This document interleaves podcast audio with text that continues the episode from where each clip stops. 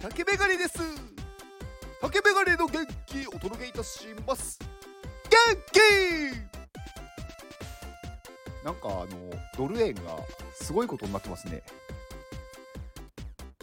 あの円相場とかをねあの別に見ないとか 別に気にしない人はあの 何のこっちゃっていう話ですけどなんか今日の朝見たら今もう1ドル143円になってますね。144円をちょっともう切ってて。なんか昨日まで147円とかじゃなかったですか？一気に3円とか4円とかなんか円高になってて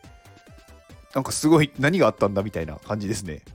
でなんかちょっとニュースを見たら一瞬141円ぐらいまでいったみたいですね。これねすごいやばいなって思いました。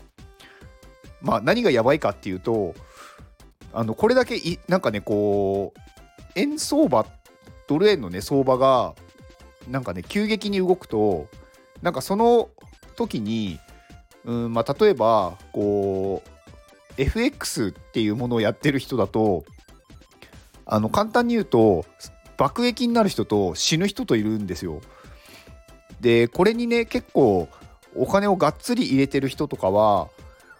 このね相場がもう1円動くだけでも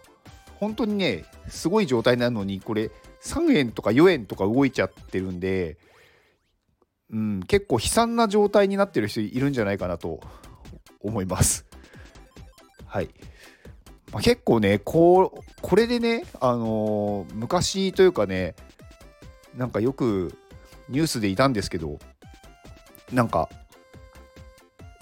まあなんか会社をね辞めましたとでもらった退職金で FX で生きていきますっていう人がなんか23ヶ月後になんかねいきなりこの相場がこう急変動して全部溶けちゃいましたみたいな。皆さんさようならって言っていなくなっちゃったっていうね。まあなんかその人その後どうしたんだろうみたいな。のがありましたけどなんかねそういうねこの円相場が急激に触れすぎだろうっていう感じはしましたね。まあ、なんか日銀の総裁新しい人ですかね。がまあなんか日本のその金融緩和を終了するみたいな今マイナス金利ですけどそれをねなんか早期終了するみたいなこと言ってなんかこう円買いが入って円高になったみたいですけどね。うん。まあちょっとはいまあ余談でした。はい。えー、今日は量なのか質なのかっていうことを話そうかなと思います。人によってね量が大事だっていう人といやいや質が大事だっていう人もいると思うんですよね。であとはなんか人によっては今は量だって言ってる人が後になって質だっていう人もいれば逆にね前は質だって言ってた人が今は量だっていう人もいると思うんですよ。でどっちが正解なのかっていうので私はねなんかそんなことを考えてても意味がないって思ってるんですよね。あの両方試してみて自分の感覚でこっちだって気づくしかないんですよ。例えばね今は量なのかもしれないし今は質をね磨くところなのかもしれないしそんなのはねやんないと分かんないんですよ。だから人によって違うんですよね。うん。やっぱりこうみんな正解をね求めたがるというか多分ねそっちの方が楽なんですよね。量だって言われてあじゃあ量をやるのがいいことなんだね。じゃあそれが正解なんだねってやった方が楽なんですよね。だからみんな楽な方に行きたがるんですよ。だけど正解があるものあるものっていうか正解がねないものの方が多いんですよね世の中って。絶対にこっちを選んでいれば間違いないなんていうものはなくて自分で判断するしかないんですよ。それがね合ってるか合ってないかなんて分かんないんですよ。だからもうやるしかないんですよね。だからまあ例えばね量その量なのか質なのかっていうところでまあ例えばね仮にこれが正解だっていう正解を言うならもう最高の質で無限の量をやるのが正解なんですよでもそんなことできないじゃないですかだから考えなきゃいけないんですよで自分は何が足りないかは自分でやらないと分かんないですだからねなんかもう自分でどっちを取るっていう選択をするんですよね。でそれに対してはもう自分に対してこう疑わないというかもう自分を信じてそっちをやり抜くしかないんですよ。途中でいややっぱり量だったかなとかやっぱり質の方がとか迷ってるとどっちにもね触れないからどっちも得られないです。何の意味もない。なので自分で量だって決めたら量やりましょう。で自分で質だって思ったら質でやり抜きましょう。そうすれば何かしら結果が出ます。で結果が出たらそこでまた判断をすればいいわけじゃないですか。だからねなんかこう有名な人とかねなんかこう本とかでもね著名な人が言ってるから今は時代が質なんだとかね量なんだって言ってそれをやるっていうのはその人はそうだったっていうだけなんですよ。あなたにも当てはまるっていうわけじゃないんですよね。だから自分が本当に何が必要なのかっていうのは自分しか分かんないんですよ。だからねなんか本を読むっていうのはすごくいいことだし、まあ、勉強に、ね、なるしまあなんかいろんな人のね話を聞く、まあ、例えば講演会とかなんか聞きに行くっていうのもいいと思うんですけどなんかそれがね絶対の正解だって思っちゃうと、うん、結局うまくいかない時に人のせいにするんですよね。なんかあの人が言ってたからやったのにうまくいかなかったと。それはなんかもう人のせいにしちゃってるだけで結局成長しない人っていうのは人のせいにする人なんですよね。うまくいかないのはあの人が悪い。あの人が言ったから私はこうしたんだっていう人は成長ずっとしないんですよ。だから成長する人は自分で考えて自分で判断する責任は自分にあるって思う人なので自分で判断をしましょう。そうすると正解っていうか自分でちゃんと答えが出せます。なので、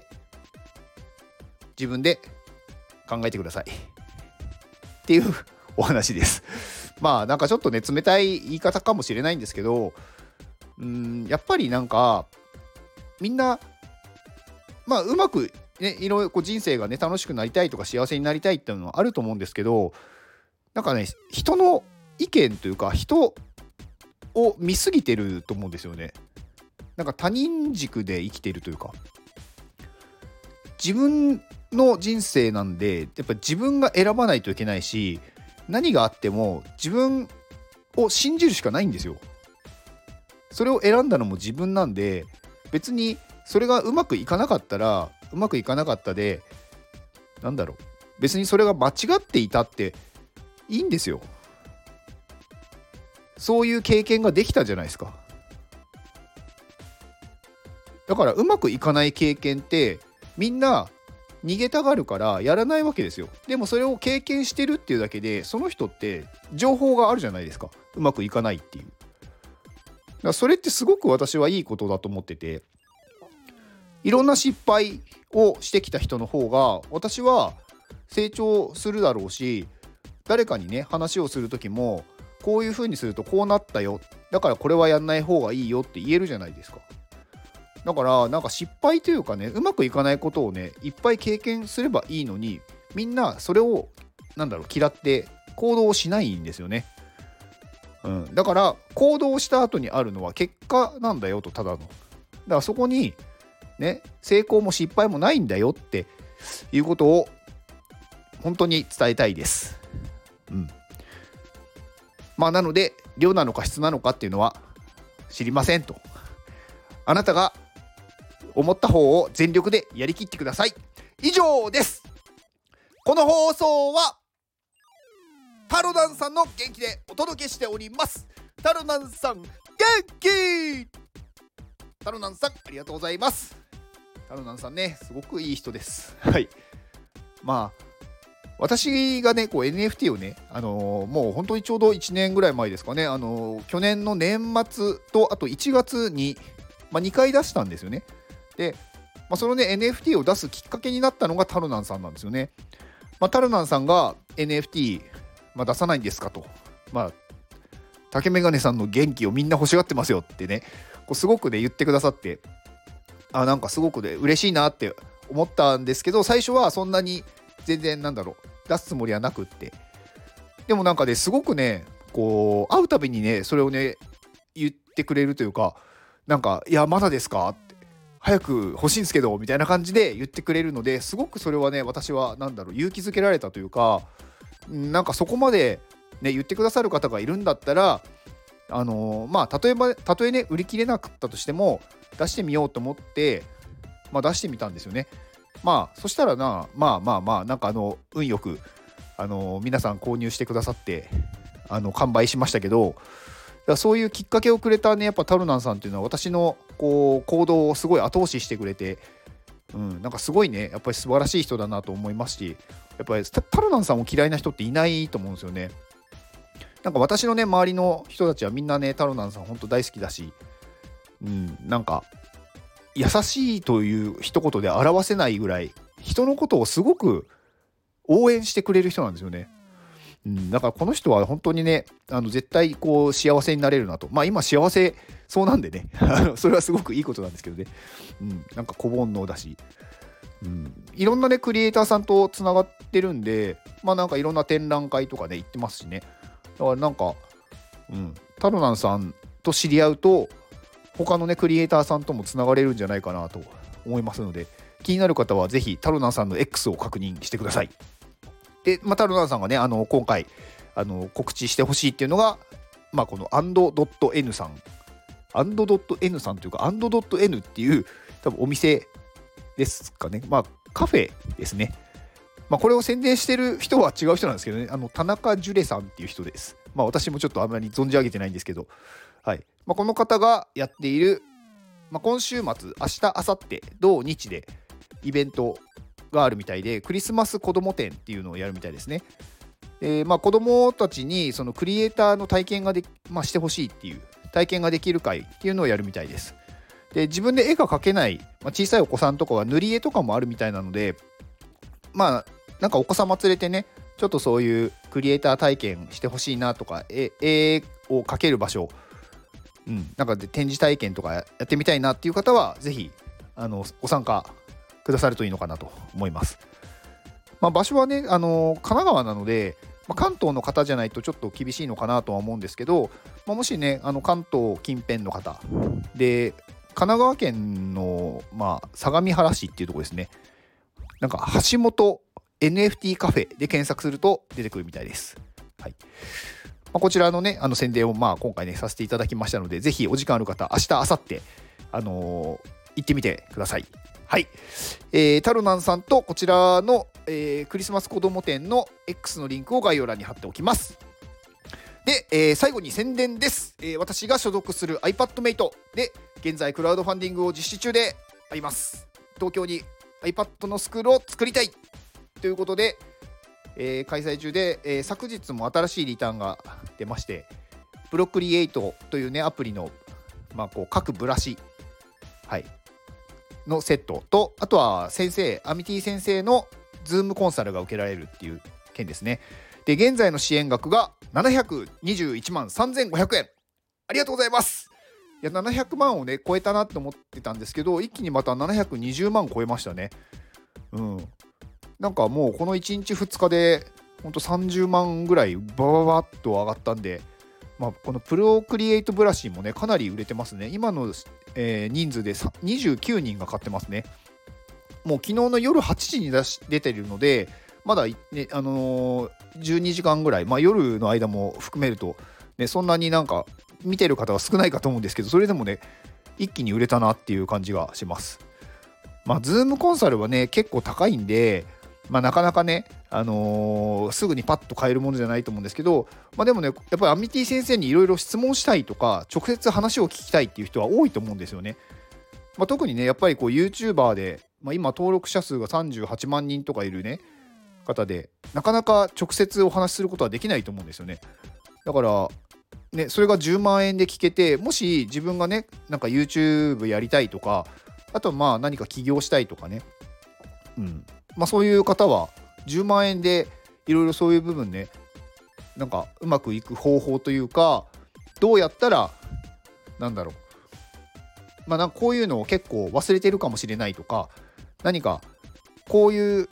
なんだろう行動するとこういう結果が出るよっていうことをね聞けると思うんで、